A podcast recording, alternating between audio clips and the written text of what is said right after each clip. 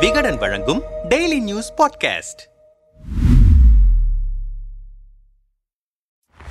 செந்தில் பாலாஜிக்கு எதிரான அமலாக்கத்துறையின் நடவடிக்கைகள் மற்றும் மத்திய பாஜக அரசுக்கு எதிரான மதசார்பற்ற முற்போக்கு கூட்டணியின் கண்டன பொதுக்கூட்டம் கோவையில் நடைபெற்றது. திமுகவினர் மட்டுமின்றி பாஜக அதிமுக உள்ளிட்ட கட்சிகளும் உற்று நோக்கிய பொதுக்கூட்டத்தின் முக்கியமான தகவல் துளிகள் இங்கே. செந்தில் பாலாஜி கைது செய்யப்பட்ட இரண்டு நாட்களில் ஏற்பாடு செய்யப்பட்ட இந்த கண்டன கூட்டத்தில் திமுக கூட்டணி கட்சித் தலைவர்கள் அத்தனை பேரும் ஆப்சென்ட் ஆகாமல் கலந்து கொண்டனர். பொதுக்கூட்டம் என்றாலே ஆயிரக்கணக்கான வாகனங்கள் வாகனங்களில் மக்களை அழைத்து பிரம்மாண்டம் காட்டுவது செந்தில் பாலாஜியின் ஸ்டைல். வழக்கம் போல மக்கள் கூட்டத்திற்கான பொறுப்புகளை கரூர் டீமே கவனித்துக் கொண்டது. செந்தில் பாலாஜியின் வலதுகரம் சங்கரானந்த் உதவியாளர்கள் சங்கர் சுப்பிரமணியன் கொங்குமெஸ் மணி உள்ளிட்டவர்கள் ஓடியாடி உழைக்க உதவியாளர் சங்கர் மேடையிலேயே நின்று கொண்டிருந்தார். கூட்ட ஒருங்கிணைப்பு பணிக்காக திமுக அமைப்பு செயலாளர் அன்பகம் கலை புதன்கிழமையே கோவைக்கு வந்துவிட்டார். மொத்தம் ஐம்பதாயிரத்திற்கும் மேற்பட்ட மக்களை கூட்டுவதுதான் திட்டம். தலைக்கு இருநூறு ரூபாய் சாப்பாடு தண்ணீர் பாட்டில் பிஸ்கெட் கொடுத்து ஆட்கள் அழைத்து வரப்பட்டார்கள். கோவை மாவட்டத்தில் உள்ள மூவாயிரம் பூத்களிலிருந்து தலா பத்து பேர் கரூர் மாவட்டத்தில் உள்ள சுமார் எழுநூறு பூத்களிலிருந்து தலா பத்து பேர் அழைத்து வந்தனர். இந்த கூட்டத்திற்கு மட்டுமே கரூர் டீம் சுமார் இரண்டு சி இறக்கியதாக சொல்கிறார்கள். மேடையில் செந்தில் பாலாஜியின் பெயரோ படமோ இடம்பெறவில்லை. மாலை ஆறு மணிக்கு பொதுக்கூட்டம் என்றால் ஐந்து நாற்பது மணிக்கே அனைத்து தலைவர்களும் மேடையேறிவிட்டனர் காங்கிரஸ் தலைவர் கே எஸ் அழகிரி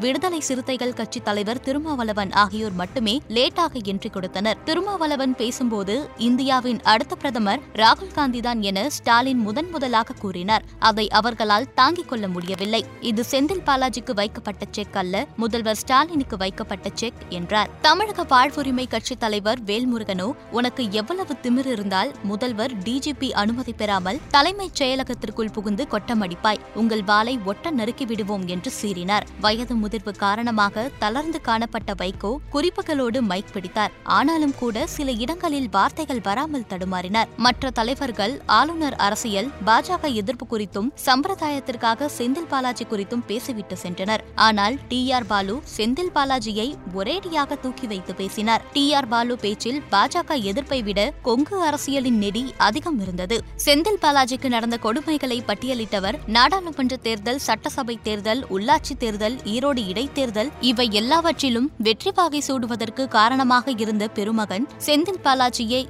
செந்தில் பாலாஜி என்பதை மறந்துவிடக்கூடாது. கொங்கு மண்டலத்தின் தலைவர் என்று சொல்லக்கூடிய ஒருவர் இருக்கிறார் என்றால் அது செந்தில் பாலாஜி தான் வருகிற நாடாளுமன்ற தேர்தல் வந்தால் பதினோரு நாடாளுமன்ற உறுப்பினர்களை கொண்டு வருவதற்கான செயல்திறன் கொண்டிருப்பவர் செந்தில் பாலாஜி என்று பேசினார். அவர் இப்படி பேசியதை மேடையில் இருந்த ஆ. ராசா ரசிக்கவில்லை. டி. ஆர். பாலு பேசிக் கொண்டிருக்கும் போதே கூட்டம் கலையத் தொடங்கியது. கடைசியாக கி. வீரமணி பேசிக் கொண்டிருந்த போது முக்கால்வாசி கூட்டம் கலைந்துவிட்டது செந்தில் பாலாஜிக்கு திமுக கொடுக்கும் அதீத முக்கியத்துவத்தை அந்த கட்சியினர் ரசிக்கவில்லை என்பதையே இது காட்டியது. இது குறித்து நம்மிடம் பேசிய திமுக நிர்வாகிகள் சிலர் செந்தில் பாலாஜி கரூர் மாவட்டத்தின் செயலாளர். இரண்டாயிரத்தி இருபத்தி ஒன்று இறுதியில்தான் அவருக்கு கோவை மாவட்டத்திற்கான பொறுப்பு வழங்கப்பட்டது. நீலகிரி தொடங்கி கிருஷ்ணகிரி வரை ஒன்பது மாவட்டங்கள் கொங்கு மண்டலத்தில் வருகின்றன. கோவையும் கரூரும் மட்டுமே கொங்கு மண்டலம் கிடையாது. இரண்டாயிரத்தி இருபத்தி இரண்டு உள்ளாட்சி தேர்தலில் கோவையில் திமுக பெரிய வெற்றி பெற்றது உண்மைதான். ஆனால் செந்தில் பாலாஜியின் பொறுப்பில் விடப்படாத பிற கொங்கு மாவட்டங்களிலும் திமுக மகத்தான வெற்றியை பெற்றிருக்கிறது. இரண்டாயிரத்தி பத்தொன்பது நாடாளுமன்ற தேர்தலில் மாநிலம் முழுவதுமே திமுக ஸ்வீப் அடித்தது. இரண்டாயிரத்தி இருபத்தி ஒன்று சட்டமன்ற தேர்தலில் கரூர் மாவட்டத்தில் நான்கு தொகுதிகளில் வெற்றி பெற்றதற்கு வேண்டுமானால் அவர் காரணம் என்று சொல்லலாம். சமீபத்தில் நடந்த ஈரோடு கிழக்கு தொகுதி இடைத்தேர்தலில் ஒட்டுமொத்த அமைச்சரவையும் இறங்கி வேலை பார்த்தது. அதில் செந்தில் பாலாஜியின் பொறுப்பில் மூன்று வார்டுகள் மட்டுமே விடப்பட்டன. தங்களுக்கு ஒதுக்கப்பட்ட வார்டுகளில் செந்தில் பாலாஜி பாலாஜியை விட